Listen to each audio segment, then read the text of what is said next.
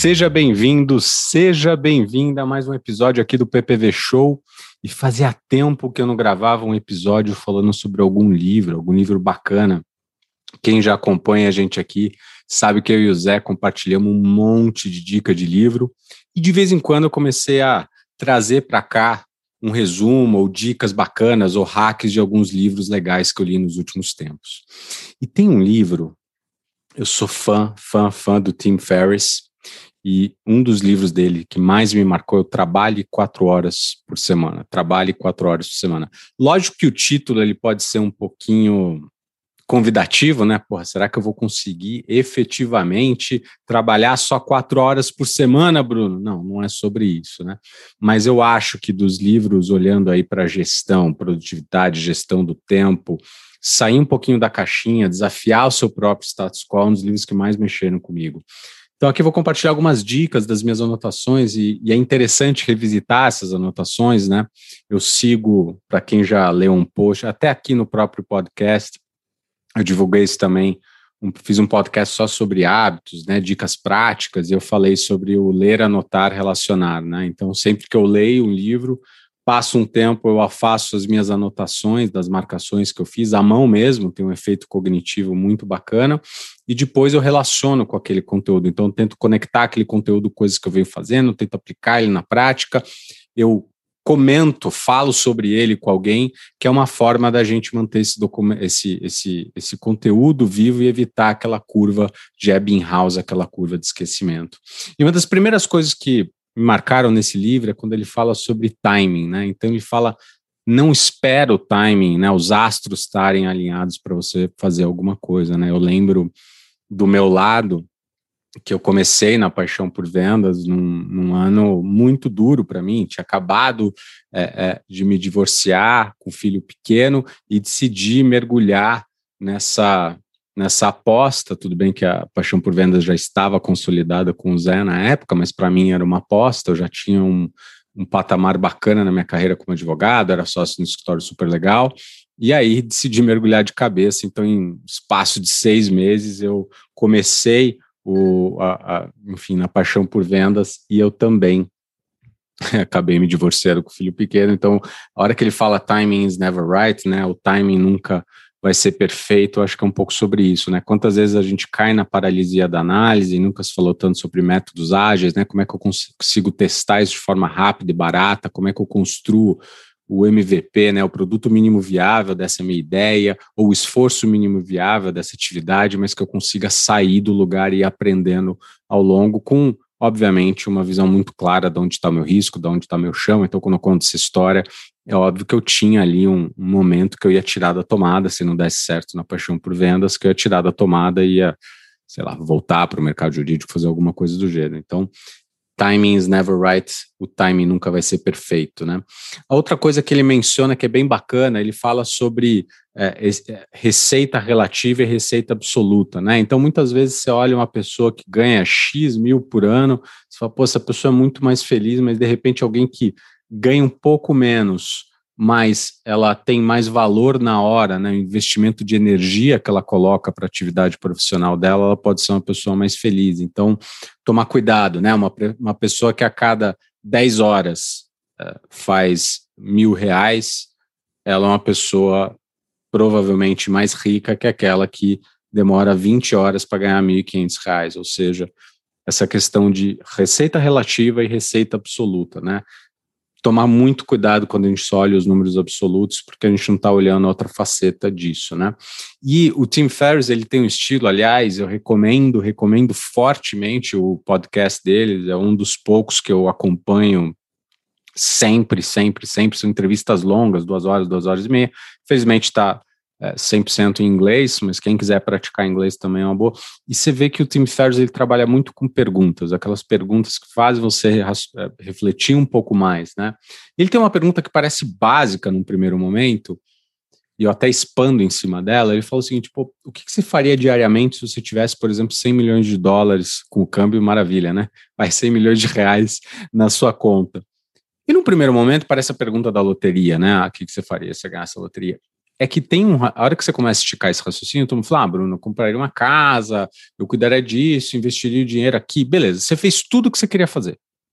Você conheceu todos os países que você queria conhecer, todos não, que fica difícil pelo tema, mas você conheceu os principais, vai, cidades que você queria conhecer, você comprou a casa que você queria, comprou uma casa não sei aonde, cuidou de pessoas próximas que você quisesse cuidar, comprou o carro, eventualmente você queria.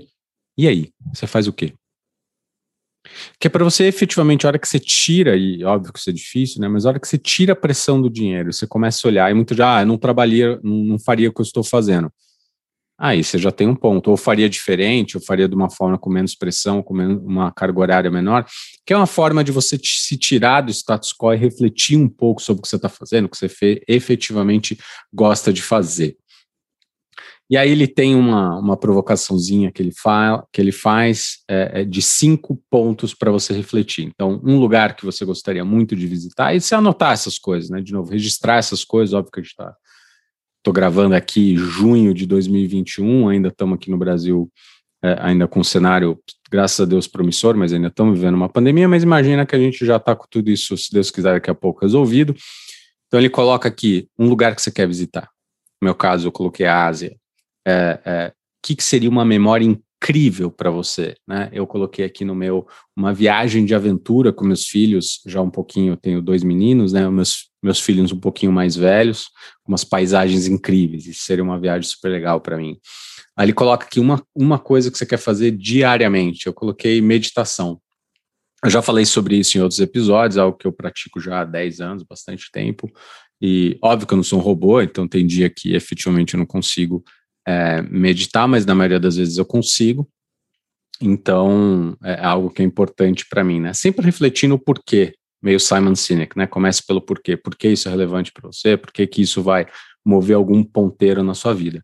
E o último, ele, o quarto, perdão, ele põe uma coisa para você fazer semanalmente. Eu coloquei leitura, não só por causa do meu trabalho, pelo que eu faço, mas porque eu sou muito curioso, adoro ler, adoro fico muito interessado, eu tenho que até tomar cuidado que eu tenho quase um fomo com leitura, né? Eu tenho medo, pô, tô perdendo, tenho receio, vai acumulando aquela lista de indicações que eu vou recebendo, então eu tenho que me dosar também para não ficar muito ansioso com as coisas que ainda não li, para conseguir aproveitar aquelas coisas que eu tô lendo. Eu leio bastante não ficção.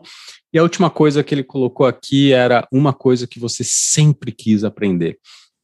Eu, na verdade, não consegui colocar só uma coisa, e é engraçado vendo isso aqui, porque eu já anotei faz uns três anos, uma é ter uma memória melhor e eu consegui melhorar minha memória. É, eu gosto muito de um cara chamado Jim, Jim Quick, na verdade tem uma pegadinha aí no, no sobrenome dele, é K-W-I-K, Quick, não Quick de rápido, né, com Q. É, eu fiz um curso dele online maravilhoso, eu li o livro dele, Limitless, ainda acho que não está traduzido em português, muito bom também eu consegui, com isso, com alguns hackzinhos, melhorar minha memória e também a minha velocidade de leitura, que é algo que para mim importa muito, sempre é, pensando não em é, é, simplesmente leitura dinâmica, né? Mas o que os, os, americanos chamam de smart reading, ou seja, eu estou lendo mais rápido, com uma velocidade mais rápida, mas eu estou retendo conteúdo também, que isso importa. Uh, o outro ponto, eu quero aprender bateria e quero aprender a falar italiano. É uma vergonha. Eu tenho cidadania italiana, mas não sei falar nada além de buongiorno. Eu pareço o Brad Pitt naquele filme Bastardos Inglórios, sabe? Buongiorno. A outra coisa que ele traz e que é, essa provocação é super bacana, né? A regra do 80-20, né? Do Pareto, então que, é, por exemplo, é, 80% dos seus resultados vem de 20% dos seus clientes, ou 80% da dor de cabeça da sua vida vem de 20% das coisas da sua vida. Então, você a todo momento fazer essa visão aqui de alavancas, né? Tanto para o positivo quanto para o negativo. Onde estão as coisas que te dão mais prazer versus tudo que você tem na sua vida, e onde estão as coisas que estão mais te incomodando dentro das coisas da sua vida. Na linha das perguntas, essa aqui é difícil, viu? Se, se fizer. Eu teve uma época que eu gostei tanto dessa pergunta que eu colei um, um post-it no meu computador e eu ficava olhando para ela todo santo dia. Eu estou inventando coisas para fazer para evitar o que é realmente importante? Uh, vou repetir. Eu estou inventando coisas para fazer para evitar o que é importante. Porque muitas vezes a gente tem aquela falsa sensação, né? Aquela famosa pergunta: você é produtivo, produtiva, ocupado, ocupada, né? Porque muitas vezes a gente está girando, está girando, está girando, mas não necessariamente a gente está priorizando, não necessariamente a gente está conseguindo focar naquilo que é realmente importante. E muitas vezes quando a gente fala sobre né, eu estou procrastinando, na verdade o que está acontecendo é que eu estou inventando um monte de coisinha para fazer para evitar fazer aquela bucha. Sabe aquela pendência que fica pulando semana em semana? É, de novo, né? Se ela for importante, você tem que focar nela. Se ela não for, você tem que decidir o que você vai fazer com ela. Vai delegar, você vai tirar da tua frente, vai simplesmente ignorar, vai passar para frente, não vai fazer nada sobre isso, vai abandonar aquilo, porque muitas vezes a gente se autofrustra, né? A gente fica carregando isso. E tem um outro ponto aqui que ele menciona bastante no livro, que é a, a ignorância seletiva. Eu adoro esse termo, ignorância seletiva. Então, você deveria ignorar ou redirecionar qualquer tipo de informação, interrupção que são irrelevantes não são importantes e não levam a uma ação concreta na sua vida, né? Então, muitas vezes a gente fica só acumulando, né? Deixa eu acumular mais informação, deixa eu acumular mais coisa, deixa eu fazer mais coisa. Só que na verdade você não está se ajudando, você só está dispersando a sua energia no final do dia. Então, pensar, pô, desde coisas básicas, né? Eu, eu sei lá, sempre falei sobre isso, né? A quantidade de revistas que você está lendo, newsletters que você está assinando, só criam aquela ansiedade, porque você vê aquilo pipocando na sua caixa, você não consegue ler. Pô, ler uma com profundidade, né? Eu, particularmente, gosto muito da. da é, eu assino a newsletter da McKinsey, acho fenomenal. É, Harvard Business Review, leio bastante, né? A do MIT também leio bastante, mas não muito mais que isso. Eu de vendas, eu, eu gosto do, do blog do LinkedIn, Vendas B2B, é bem bacana. Mas fora isso, só um outro podcast, eu tento sempre segmentar. Então, por exemplo, eu vou. Alguém me deu uma dica de um podcast, eu vi um episódio, gostei, entra um, sai um. Então não dá para eu ficar acompanhando 15 podcasts, principalmente eu que gosto de, de, de, episódios um pouco mais longos, né? Duas horas, tem episódio de três horas, por exemplo, do Joe Rogan, que eu escuto, que é um baita entrevistador, então tomar cuidado com isso também. Na linha dos hacks, né? Gestão de e-mail, gestão de mensagem, toma muito cuidado. Quantas vezes a gente cai no buraco negro de e-mail, cai no buraco negro de mensagem, então você tentar se estabelecer, estabelecer um compromisso com você mesmo. Pô, eu vou olhar a mensagem de uma em uma hora, Pô, se for urgente, alguém vai me ligar. É, dificilmente alguma coisa não pode esperar uma hora. Que daí entra em outro conceito que eu gosto bastante de, que ele traz, que é o conceito do batching. O que, que é o batching, né? Ele assume que a gente tem um custo de setup. Eu vou dar um exemplo bem besta que vai fazer sentido.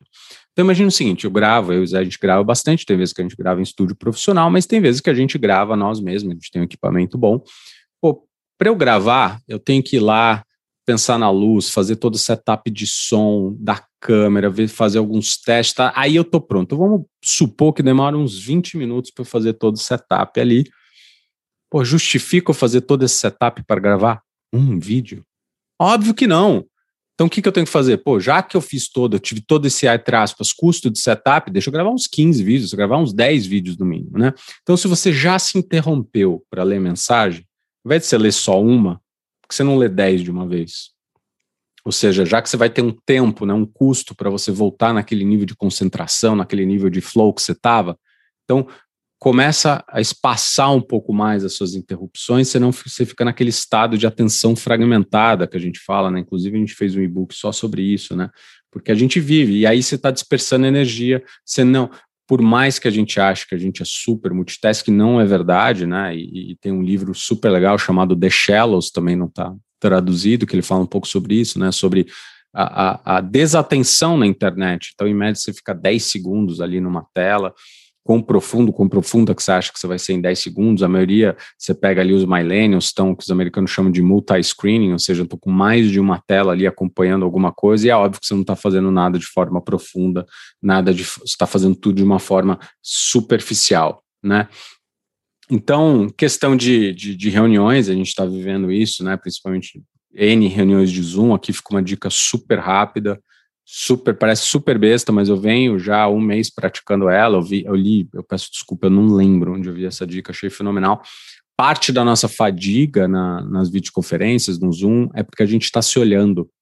Pare e pensa quantas vezes você fica olhando. Então, entrou, viu que o seu cenário está bonitinho, sua imagem está bonitinha, põe lá no zoom, dá para você pôr para você esconder a sua autoimagem, você esconder a sua imagem, né? Se for lá nos três botõezinhos na sua tela, você vai ver como você fica menos cansado, menos cansada com isso.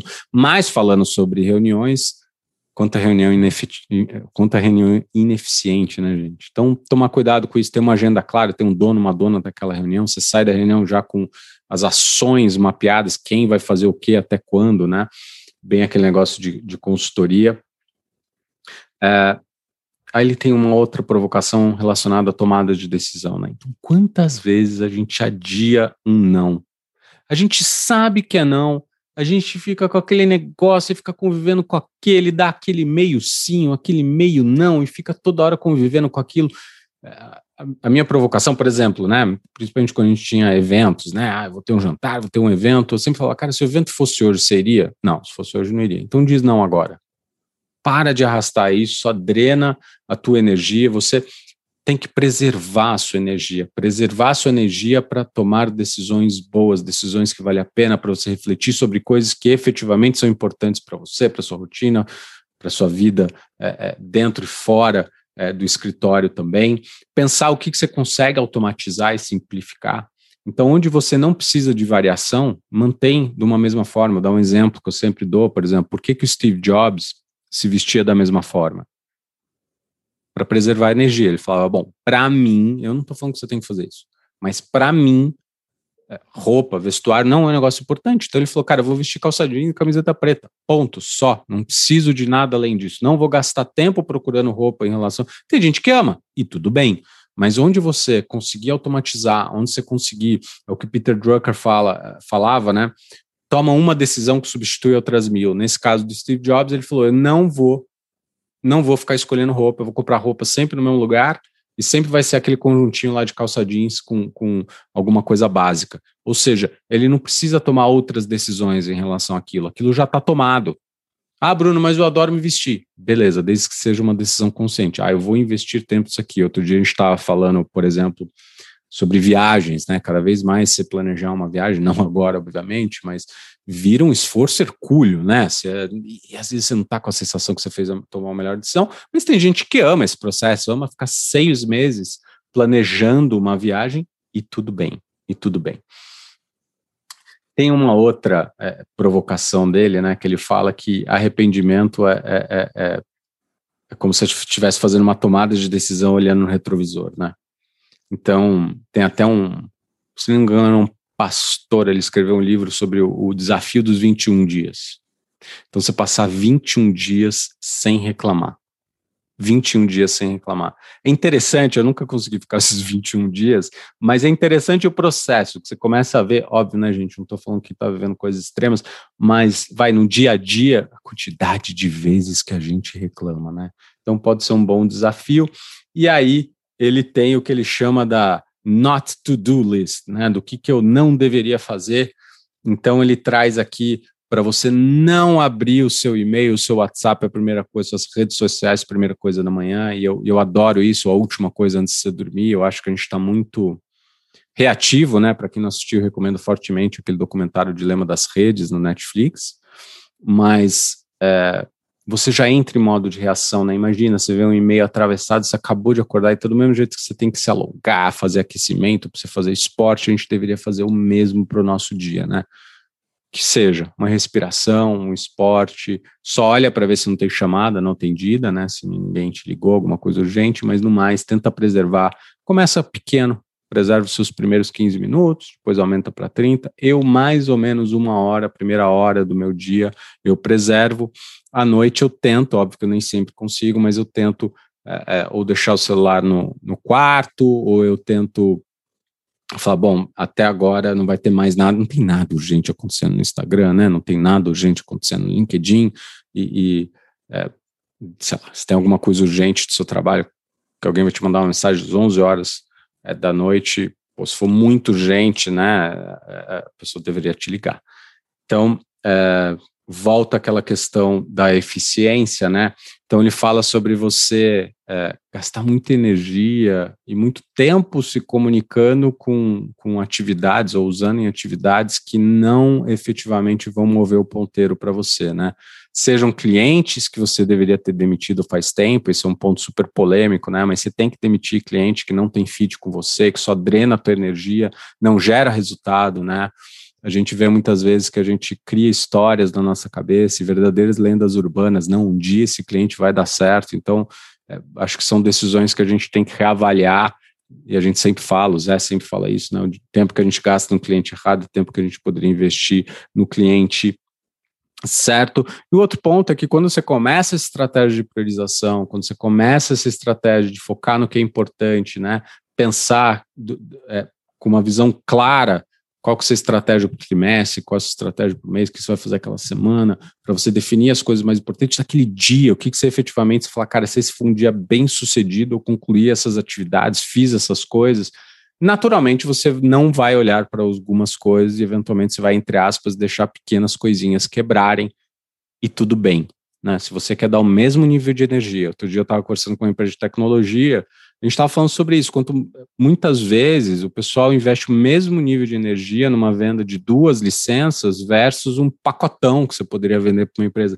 Não está falando que você vai tratar mal é, aquele cliente que só quer comprar duas licenças? Não, mas eventualmente aquele cliente que vai quer comprar só duas licenças, ele deveria ir para alguma plataforma e comprar direto, porque ele não precisa da minha entre aspas, né, minha venda consultiva, do meu aconselhamento, se ele vai comprar uma licença ou algo no gênero. Então, eu vou ganhar escala, vou ganhar velocidade ali, eu vou atender esse cliente, mas se ele quer o meu tempo, ele deveria pagar por esse tempo também, né? Então, essa linha do ganha-ganha, pô, eu vou te dar mais consultoria, eu vou te oferecer. É um pouco, vai, um paralelo chulo seria a classe econômica e, e, e a classe executiva, né? Você, em tese, você não deveria tratar mal o passageiro da classe econômica, muitas vezes eles tratam, né? Mas é, é, eu vou ter algumas coisas a mais para aquele cliente que investe mais com a gente. Seria isso. É isso, gente. Bastante coisa, né? Eu sugiro mergulhar nesse mundo do Tim Ferriss. Tem gente que não gosta, acha ele muito metódico, sempre tentando codificar as coisas, mas eu acho que aqui não é, não é ou, né? Como eu sempre falo, é e, ou seja, pô, pega um cara mais metódico, codifica as coisas, depois vai para uma algo mais filosófico, contemplativo que você possa refletir. Se você tiver a união dos dois, você vai ver que vai te ajudar bastante aí a, a, a tirar projetos do lugar, diminuir um pouco sua ansiedade, ter um pouco mais de visão da tua rotina, do teu dia a dia e não ficar simplesmente reagindo a ele como muitas vezes a gente faz. E é isso aí, gente. Espero trazer mais. É, aliás, compartilhem comigo se vocês gostaram desse tipo de, de é, é, resumo, vamos chamar assim, de livro. Eu vou adorar fazer mais. Quem me conhece sabe que eu leio bastante. É, e continue acompanhando a gente por aqui. Um grande abraço.